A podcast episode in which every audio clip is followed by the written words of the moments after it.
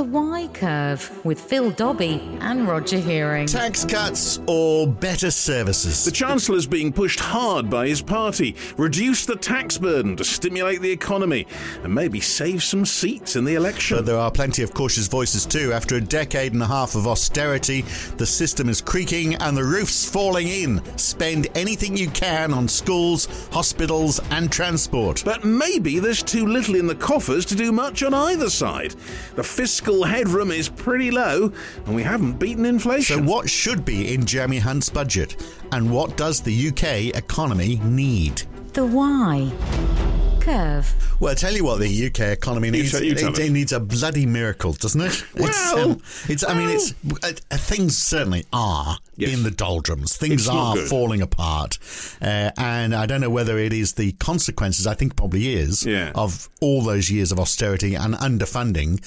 That it's payback time now, but the problem is obviously that payback is where's the money going to come from? Exactly, it's like all the money that should have been invested plus what we need today. Well, but we've heard all these things. Actually, you know, he's, the government isn't borrowing as much money as they thought they would, and hmm. there's all these kind of wrinkles, and maybe there's a bit more headroom. They could do a few things, and I mean, you know, there are plenty of mainly Tories, admittedly, out there who'll say, well, you know, cut the taxes, and people will invest, people will spend money, people will do what's necessary to get the economy going again. Well, yeah, and if you do sort of give people more money, all you're doing actually is taking giving giving them back money that's been taken away. Yeah. So I mean, the one thing they could do straight away is they say we've got this this freeze on the, the tax threshold till 2027.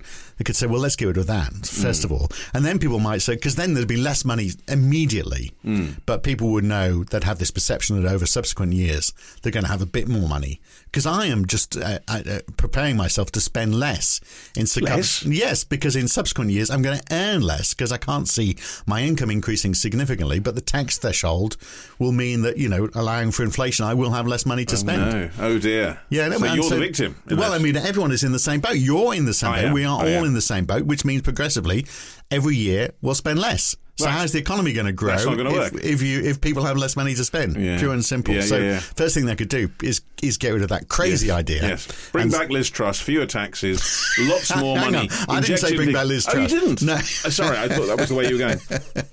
Yeah, what a travesty that would be. Well- Although I have to say, I'm not a big Liz Truss fan, but I do feel like uh, I've heard too many times this line that we are all paying uh, higher mortgage rates as Because a of result her. of because of her. But you know, you know, we know that's not the case. No, no, but what we know is that the, prob- the problem remains what money is available for doing anything. Hmm. And whether that, in that balance, you could put in tax cuts that might in some way stimulate, now whether it's changing the threshold or God knows what else. Yeah.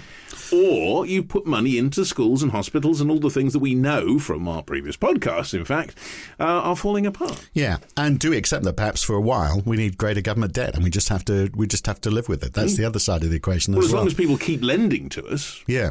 that's not so much of a problem because if, as long as it's costed, Liz Truss brackets Well, again, people it's never, okay. Yeah, well, it's a very rare occasions where governments don't find, particularly big governments like the UK or the US or within Europe, don't find buyers for their bonds. Hmm. When when we hit that date, then we really know we've we've we've got a problem. But I think we're a long way off that.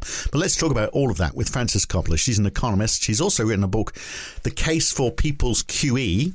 And she's got a, a blog as well, which is worth a read called Coppola Comments. She's worked in the banking industry. She knows a lot about this space and she joins us now. So, Frances, I mean, do you think that uh, they will cut taxes next week? I mean, interesting, isn't it? The the Institute for Fiscal Studies seems to think that, you know, the government can't, can't afford to give these cuts, so they shouldn't do it. Well, they can't, um, but that doesn't mean they won't do it.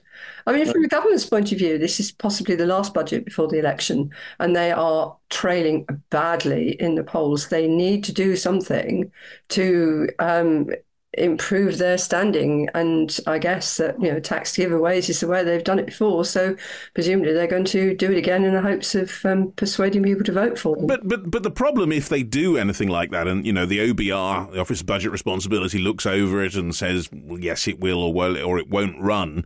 But they don't want to get on the wrong side of the OBR uh, because we know where that went with the Liz Truss Yeah. experience. So it's got to at least look respectable, hasn't it?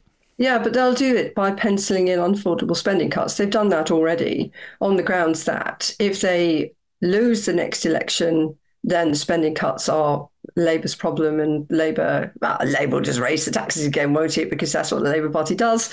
Um, and uh, and if they win, Well, I guess I'll think about that when they get there. But mm. the fact is that they're they're kicking all of this down down the massively down the road. So, As every government does, particularly when it looks like they're going to lose. I mean, it's yeah, yeah, how, yeah, in a way, it's how how can we make it even worse for Labour? So I guess the one thing we know they won't do, which is what we were talking about just before we, we started talking to you, was they're not going to move this this freeze on tax thresholds, are they? Because that's down the track. But it seems like that's the obvious thing to do because people are having to adjust their future spending because they will have less money progressively year on year, supposedly until 2027. Well, that's the other thing. There's a huge amount of smoke and mirrors about this. So here is Hunt talking about cutting 2p off the um, headline rate of income te- uh, tax. Well, continuing not to raise thresholds, which means they're being cut in real terms, which means that more and more you've got this fiscal drag effect where more and more people are either paying tax who perhaps in in previous years wouldn't have paid it at all, or who are now in higher rate tax who wouldn't have been before. And so that's an awful lot of people who are actually paying more tax and will continue to pay more tax, even if he cuts the headline rate of income tax. So does he not have? I mean, is that is that you say it's smoke and mirrors? If it works, I suppose, in terms of perhaps winning them or keeping them a few more seats come the election. But most people are savvy to this. Yeah, well, I, I I actually think this looks awfully like a tired government that has run out of ideas, to be honest. And you know, when you're mm. this far behind in the polls, what do you do? No, they, they've. it doesn't matter, does it? It kind of doesn't matter, and they can't make long-term commitments because all all the um, you know reading the runes they're not going to be off in office for more than another few months. So how can they make long-term spending or, or investment decisions? It's not going to happen, is it? So in reality, if you know you're going to lose, you you would actually say, well, okay, how can we make it difficult for the next government so that they have to make the difficult calls so that we can come back after one term? That's how you'd use this budget. I wonder whether that's actually what they'll do. So let's let's create unsustainable cuts that will have to be reversed by the by the Labour government sort of like six months later. No, there might well be an element of that. They might have actually given up on this election and now looking forwards to the um, you know, 28, 2028, 2029 one. So, well, we'll lose this one to the Labour, but we'll make this as difficult as possible for Labour. So they have to massively jack up taxes and cut spending, and everybody will hate them, and then we'll win the, the next election.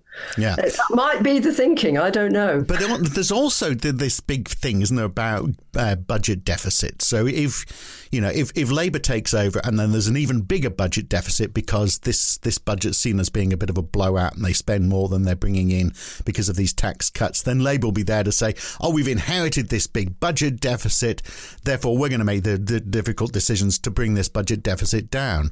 But I, I think I saw somewhere that we are the 15th, this is the 15th largest deficit last financial year since 1948.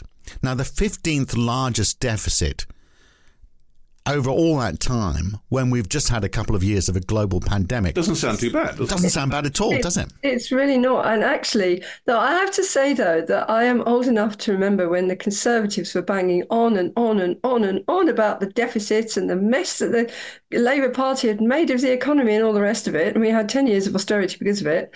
Now we've got a budget deficit and we've got potentially um, unsustainable debt. They're awfully quiet about it, really, aren't they? Do you think? They're mm much about this. But is it unsustainable? Well, I was going to say because because people will lend to governments, won't they? France is almost, I mean, government yeah. the size of the UK. Whatever happens, so in a sense, it's unreal to say this is an unsustainable deficit. Well, I'm not saying that. I'm not saying the de- deficit is unsustainable in the terms of un- un- unpayable. We can sustain a deficit.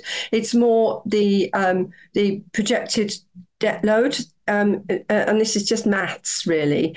That on its present trajectory, it's just going to keep on increasing. That's when I said it's unsustainable. It, you know, you can live with high levels of debt. I, I, don't. I'm not one of these people who says, "Oh my God, we've got to pay off our debt. We're in. Ter- we're in. We're you know in hock. We're going to go bankrupt. We're going to default." No, we're not. We're going to do any of that. It all depends, and we saw that with Liz Truss. It all depends on how um, international markets view us, and the UK is still a, an, a, a, an economy and a country in very good standing internationally, um, we aren't going to default. We aren't going to get shut out of markets. We aren't going to have a fiscal crisis. All of this is nonsense. It's not going to happen. But we do have to pay attention to the fact that um, really the story, and I think the Labour Party have been making this point, the story is about economic growth rather than than than um, public debt and deficits. That actually our, our, our, our economic performance is becoming so poor that mm. it's actually very hard to sustain in a way that the, the level of spending that we want. We so how, how do you get that growth then? How do you get that economic growth? What, what, what? enough. My my considered opinion on this, and I am in very good company on this one because it's also pretty much what the National Institute have been saying, um, is that the way to get more growth into this economy is to invest. So, and not just relying, trying to, I know the government's been doing quite a lot on private sector investments, you know, um, to um, make it easier for businesses and so forth. It's been quite a lot of work on that, and I imagine that will continue in the next budget. Um, and that's good and important. But public sector investment as well, because it primes the pump. It's a, almost like a statement of confidence. We are confident in our economy. These are the growth areas. This is what we need to invest in. You need to invest not just in in physical infrastructure. There's a lot of talk about roads and potholes, you know, um, but also in people, in skills, yeah. and, and, and, and in technology. And I mean, the Inflation Reduction Act in America is being seen as the kind of template for that kind of Absolutely. real injection. And, and and America's feeling the benefit of that. I mean, it, I don't see how people can possibly say that the extraordinary economic performance of America in the last two or three years, which is amazing, really, mm. um, isn't to do with the economic policies. You know, I mean, I know the the you know there's Trump going out there saying Biden is ruining this country, and I look at the the, the economic figures and go, how? Yeah, well, but, exactly. But, but, yeah, you can make the counterpoint though, and it actually reflects on us too, uh, Frances, which is that the, the, the, conservative claim that okay, if we give people more money back in taxes, that is what will prime the pump, that is what will get the economy going. And there are certainly people in America, as I've heard them, who say it was actually what Trump did during his period in office in terms of tax is the reason that the economy is doing. Though. It didn't work. Well, it worked further on down the line. They're saying mm. it's what's happening so now. Isn't, but isn't the danger that if you give too much money for people to spend but you're not encouraging businesses to grow, then you've got a surplus of demand and you haven't got the supply there, which is inflationary, which is sort of like the, the question. If you have tax cuts right now, isn't this the worst time to be doing it? That was a lot of what was wrong with Liz Truss's budget. Was it was the right mm. budget at the wrong time? Mm. It was the right budget potentially for ten years ago it actually was yeah. going down quite well then. But because mm. when she was doing it, you know, when we were, when inflation was rocketing and um, interest rates were rising and all the rest of it, it was just a really bad budget for where we were then. The timing was massively wrong. There are times that tax cuts, that kind of those kind of tax cuts, can be really good for an economy, um, but that wasn't it. Um, you know, so and it, and it isn't now either. and say. it isn't now. Um, so um, what we actually need now is investment. We desperately need investment. If I thought we could get invest the kind of inv- the quantity and the kind of investment we need purely by cutting taxes, then I would support that. But I don't think we can. I think that that's been tried multiple times and it's failed every time. So now it is time now to say no. What we actually need is for government to to prime the pump pump to right. step in and invest in the areas that the public sector has demonstrated that it's a bit nervous about investing in. Like what? Well, housing for starters. Yeah. Yeah, yeah, and um, but also, what about growth in, in, in industry growth as well? Mm-hmm. I mean, if because it seems like well that, that that's you know it, it is the whole supply and demand argument, isn't it? So we talk about we say if we create too much demand and there's not the supply there, then that you know that's inflationary. So then you, then you say well okay well let's let's try and increase supply. So is that the way you have a supply led well, recovery? I said, I said earlier about not just capital, didn't I? And mm. it's not just about businesses, also about people. So if I look back to the origins of the welfare states. It's worth looking at this because it's very interesting where it came from. That um, we think of it as about welfare, but actually, a lot of the law, a lot of the ideas in it were to do with business, to do with the idea that you needed to have a wealthy, a healthy workforce.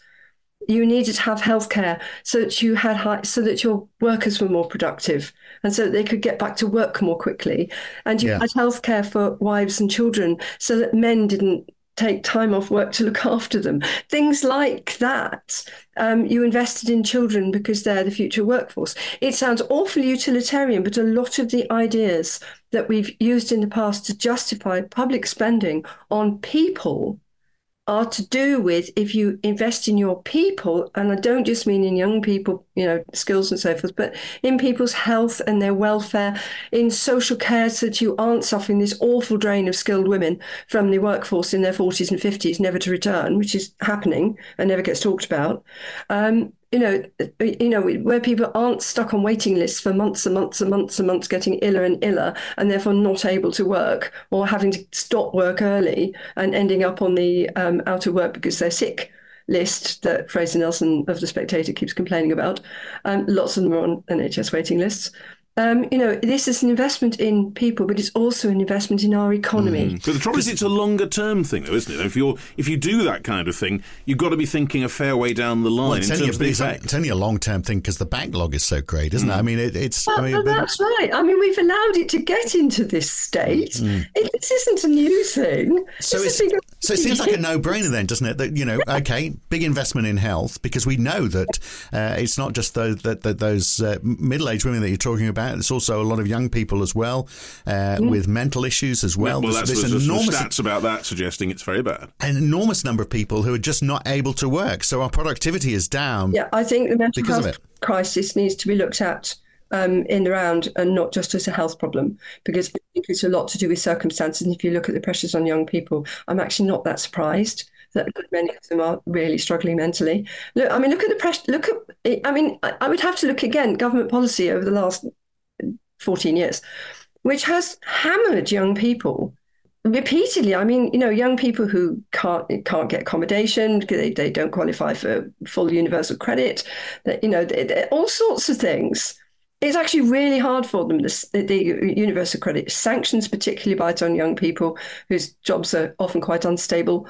Um, no, it, it when, when you look at what's been imposed on them, I don't think it's that surprising that there's a mental health crisis. Yeah, so and we've we've talked about this recently on the well, podcast. the last podcast we, yeah. we, actually highlighted some of these issues, but the problem there, as we identified, is the is the ability to inf- to actually affect the politics because a lot of them, of course, don't vote. But, well, and also, um, even if they do, they're outnumbered by the grey vote. That might change over time, uh, but uh, so what we're saying here then is invest in public service. Number one, invest in the one thing we know is not actually going to be in the budget next week. Invest in, in well, it might be, but it will just be piecemeal. Invest in public services so we get over that problem where there's so many people out of the workforce uh, because of illness. If we can get them back into the workforce in jobs that they enjoy, then we start to see growth within within the economy.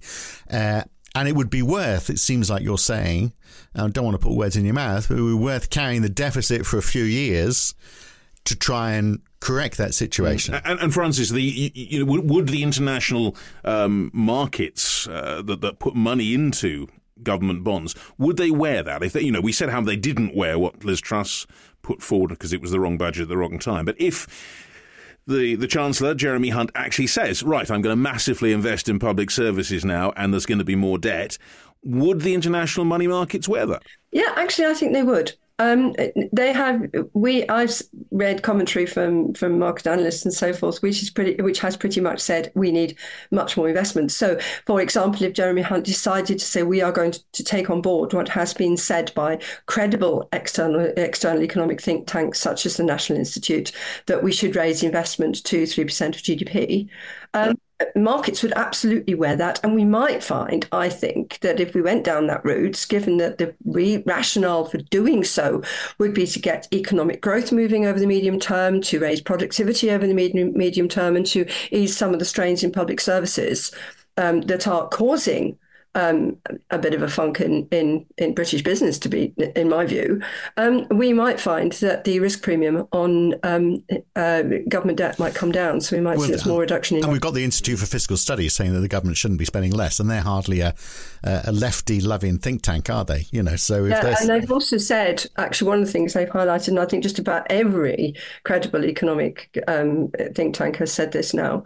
Um, that um, the government's decision to freeze investment in cash terms is crazy. That's real terms cut. Um, and now we, we saw that in the 2010s with the Conservative government then cut public investment, and we're paying the price for that now. And they think they can replay it now, and our public services are in much worse shape. Um, I, I'm not getting it. So, could the government make more money, um, but without destroying, you know, the the ability, the spending power of the average Middle Englander or Middle Brit um, by, for example, looking at uh, the the balance, for example, between earned and unearned income. So it's interesting, isn't it, that Nigel Lawson recognised that they should be the same all those years ago, but instead we're in the situation now: capital gains, dividends, all taxed at a much lower rate than earned income. Yeah, it's interesting. Doing something like that could redressing that balance could could go a long way. Couldn't no, we might also want to recall that um, higher rate tax is also at a lower rate now than it was during Mrs. Thatcher. Mm. Quite, quite, quite considerably lower. So, in that respect, when you look at the tax rates, we don't look overtaxed. Um, but yes, the progressive cuts to capital gains tax and also the reliefs on all sorts of forms of um, income generating activities for uh, um, or wealth generating activities for people who are lucky enough to have assets. Um, I think all of that really should be looked at and around. We have a ridiculous tax system, frankly.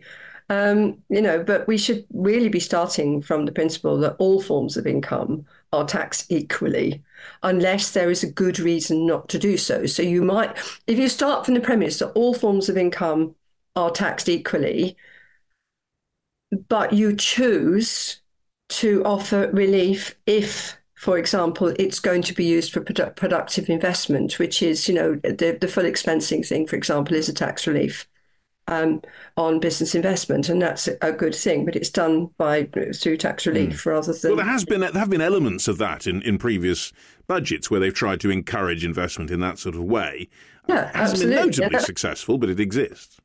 Yeah, no, it, and it was the the full expensing thing was welcomed by everybody. It was originally introduced as a as a, as a temporary measure, and then everybody went, "You need to make this permanent." And I, am I'm, I'm not quite sure if they quite have done yet, but they really need to. It's ridiculous. Um, so, but those are reliefs, and I think you know you're never going to escape from reliefs the question is policing them and making sure because every time you offer some kind of relief on anything you always get an industry popping up um, designed to help people use it even if they're not entitled to it mm. um, so you really do have to police it much better than we are yes, doing I think, now I think the film industry was a clever one for a long time yeah it? absolutely but that doesn't mean we shouldn't have reliefs it just means we need to police them properly. Um, and I think that's a different matter from actually establishing the principle, which we've failed to establish, that all forms of income should be taxed equally. I mean, it's a no-brainer. Really. Do you think Rishi recognises, or Jeremy, the, the importance of money supply in all of this? That if if he reduces the government deficit, he's in effect reducing the amount of money in circulation, and unless he can find a way of actually speeding up how quickly that money changes hands and having more of it sitting in the finance sector as unearned income isn't going to increase the speed he's never going to increase the size of the economy, is he? Well, there's a little bit of a trade-off here as well. So you know they want to bring down the government deficit, we and they do that by by kind of means of tax rises and spending cuts, which, as you point out, drains money from the economy. So what does the Bank of England do? Yeah. Well, I mean, they're fighting against the Bank of England, aren't they? In a way, I mean, that's well, that's right. there's pressure on the Bank of England to cut interest rates. Because when you have that kind of fiscal tightness, the Bank of England, as we saw during the austerity years, the Bank of England was forced to offset it with exceptionally loose monetary policy. We know that it was using, I mean, you know, interest rates practically on the floor for uh, on the floor for, for over ten years, and repeated bouts of QE, um, really to offset George Osborne's um, fiscal uh, fiscal consolidation drive. Well, I mean, do you think that's part of the plan, though? Do you think they're thinking, well, okay, if we if we reduce the money supply, then we'll, we're going to force the Bank of England's hands, and they're going to have to uh, they're going to have to lower interest rates faster, and we'll be credited with that. I'm not convinced they've thought about it that that thoroughly, to be honest. no. well, I mean, they're, they're, think it's all too complicated for them? Yeah, I, I, don't know that they're necessarily thinking of it like that. Thinking of it like that, really. Mm-hmm. Um, yeah, I think they obviously they, they are quite keen on interest rates coming down because that would give relief to people on mortgages, and people on mortgages are more likely to vote Tory. Um, but um, mm. you know, so there is that. But, they can credibly claim we have brought through our policies we have we have uh, brought interest rates down so you can afford your mortgages. Um, you know that might buy them a few votes. A few votes. That's yeah. a real danger though for them, isn't it? That actually it might not happen before the election. I mean, it could be very late in and the year. That's the other thing is that because of the change in the structure of our mortgage market in the last uh, 20 years, really, from when most people were on trackers, um, whereby, so if the Bank of England raised interest rates, you immediately felt it in your mortgage. Now only a minority of people are. Most people are on two, three, five year fixes, which means that if the Bank of England raises interest rates or cuts them for that matter, you don't feel it immediately. You feel Yeah. it sometime later. Yeah, but it's coming. It's that time is coming now, isn't it? People so the- the- ticking out the end of their three-year mortgage, and, long and variable there's- lags of monetary policy have become much longer and more variable. which causes problems. But but but the, the way in which this is looked at, both from the government point of view, is inflation. So so the extent to which you know that's going to affect uh, the prospects for inflation are going to affect the Bank of England decision. But but on that point, Frances, I mean, I suppose the Chancellor may well mention where we are in terms of tackling inflation uh, as one of the indicators of what he is or cannot do. Um, but okay, well, first of all, where do you think we are on that, and what difference will it make? Um, inflation is coming down. Um, I mean, it's going. We know it's going to come down because the uh, because of the way energy pricing works in this country. So that in April, there's going to be a sharp fall in, in inflation just because of the shift in base effect. uh, uh, yeah, no, yeah, the energy price cap um, shift. Um, it's going to come down and base effects. Um, so, and it's always difficult to tease those out. So, what the Bank of England watches is core inflation, of course, which takes out the things that worry all of us, which is food and energy and price. And Bank of England goes, ah, never mind about that. We're going to watch um, service uh, um, uh, uh, uh, ser- Wages and- wages yeah. in the service sector. That's our, Yeah. our our carers' wages going up. Well, they are going to because the because uh, the Because the food's gone up. it's raised the it's raising the living wage. That's going Yeah. to raise core inflation. Yeah, yeah, to that as well. Yeah, exactly. Yeah, I know. But core inflation is coming down. I mean, there's no Overall, yeah, inflation is coming down, and that will mean so. What what's being priced in at the moment is um, um, cut interest rate cuts during the course of this year, but um, we don't know how quickly it's going to come down. It seems to be slow, and that was the point I was about to make. You know that it's the, the, the fact is a lot of people will be coming off their three-year mortgages, and and even though interest rates are coming down, they won't have come down a great deal. They'll still find there's a big increase just before the election. Big Yeah. increase just before the election. They're going and that, they're going to have to tighten their belts a lot. And I don't Hmm. think that a reduction in the um, a rate of national insurance or um, a penny off interest income tax is going to make any difference to them. So what about wouldn't the sensible thing then be to sort of like start talking about a strategy rather than a short term win, particularly if you want to win the next election? So Stephen Phipson is the uh, chief executive of Make UK, which is the peak body for the manufacturing sector. He uh, said this week, you know, first of all, uh, a budget twice a year, in effect, which is what we've got, just creates uncertainty for business. There should be really only one budget per term of government. You know, why this semi-annual tinkering at the edges? Well- Imagine that will even be possible. well, I mean, but yeah, you get a year in, you know, you've had a chance to sort stuff out, and then I do think, I do think he's a business. He has an annual budgeting cycle. I don't see why the government shouldn't have an annual budgeting cycle. But his point was, I think, but his business will almost certainly have a strategy. So his his budgeting process will be working to that strategy, whereas the government, That's different. the government, That's different from the budgeting processing, though, isn't it? And maybe that's the point. Mm. Is that. Where- where is the strategy? Kind of fiscal strategy has got mixed up with the budgeting process. So rather than having a this is our budgeting process within our fiscal strategy, we're now using the budgeting process to, process to set to reset the fiscal strategy, and we're doing that twice a year, which uh, understandably is, it means everybody's going what? yeah, what is the strategy? Well, his point was there's been What is however on? however many industrial. How plan? Yeah, how do They they, how, how do they plan and how many industrial strategies have we had in, in the UK? If you look at the last budget, you know, the strategy was it was called uh, this will make you laugh. It was a budget for growth, which you know we've had just had seven quarters of uh, decline in GDP per capita. Uh, UK and he, he said, you know, the UK is going to avoid a recession. He said last year. Ooh, we're on, on that too. Well, Hmm. no, no, no. I, I actually think that that when you look at the trend, um, of the, the growth trend for the UK, what we have is stagflation. Actually, Yeah. we. I mean, I know it's a technical recession, but it's like 0.1 percent, and it'll probably be revised upwards because a lot of um, ONS um, flash forecasts like that are. So I wouldn't. ho- I wouldn't. It's not going that backwards, but it's certainly up. not going forwards. It's No, it, but what we're saying is we're basically bumping along the bottom. We're not going Yeah. anywhere. It's literally Uh, uh, it's kind of hovering around zero. We want a budget then that gives a strategy, don't we? That's what we want. Him. We want him to come out next week. But he can't be strategic when he knows he's not going to be there for any long. Well, he can say it's a gift to the next government. Well, I mean, he might, do, eh, but it, you would have thought you'd be there saying, "Well, okay, here's my chance for us to save the election. Let's give a strategy that everyone gets behind." Absolutely, it would be nice to think, firstly, that they might start planning on the basis on the assumption that they are going to be there, which is what any normal political party would do. Mm. We expect to win the next election, therefore we're putting our plans in for the next five years, mm. which is what any normal political party would do. But they're not doing that. They're they're saying we're just going to look. We can't see beyond the end of our noses because we're not. We don't think we're going to be here. I mean, they are signalling that they expect to lose. They are, and also that one would like to think that you know. I'm sorry, but the quality of our politicians is awful. Um, but everywhere, yeah. think we had some some actual public servants there who said, "Yeah, okay, so I might not be here." To be in post to see this through, but this is what needs to be done. So, this is what we're going to put in place.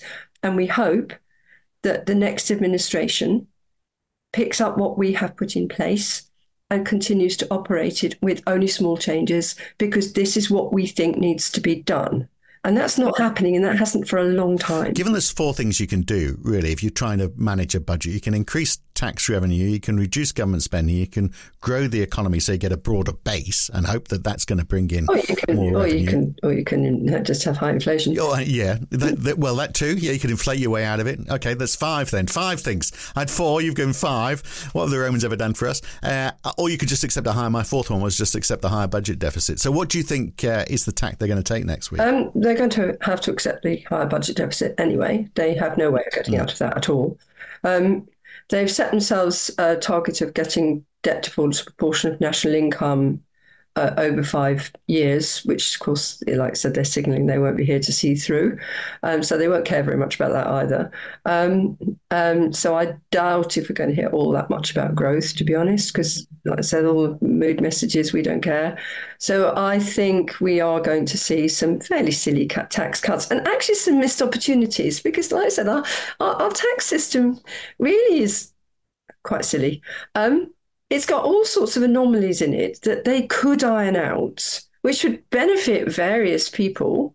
There are things they could do. They could um, make the work allowances um, taper less steep. They could um, get rid of the ridiculous um, um, ta- taxation of child benefit that Cameron introduced, which creates ludicrous marginal tax rates for people on quite moderate incomes who happen to have a few children, um, they could maybe address the um, cliff edge with withdrawal of the personal personal allowance. I mean, uh, there are these things they could do, which actually might give some relief to to what Theresa May called the squeezed middle, and even to some people on much some much poorer people as well. Um, it, it, they and it, if, if they wanted to play around with the tax system, they could do a little bit more on business investment. They, you know, there are things they could do that wouldn't necessarily um, that, that, would just smooth things out a bit to make it make a bit more sense. And like I said, they could raise capital gains tax. But, but you don't have much faith they're going to do any of that. Hmm? Um, I don't think they're going to do any of it. I think it's because because it doesn't grab headlines. They'll do something that'll grab headlines. This is about electioneering. Well, then national insurance is what's been been, yeah. been, flagged up, along with taxing vapes, apparently, whatever that means. Right. Well, they but, haven't really thought that one through either, and that bothers me hugely that people don't understand national insurance. I, I think it's good that they are now actually treating it as yeah, it's a tax. Right. Hmm. haven't done is they made the made the connection between that and the state pension. So they have not discussed having, if they cut the rate of national insurance, how they are going to fund a state pension. Because as it stands, its state pension is funded from national insurance. Fully, is it? So it's it's it's ring fenced, is it? Yes, it is. It's fully fully funded.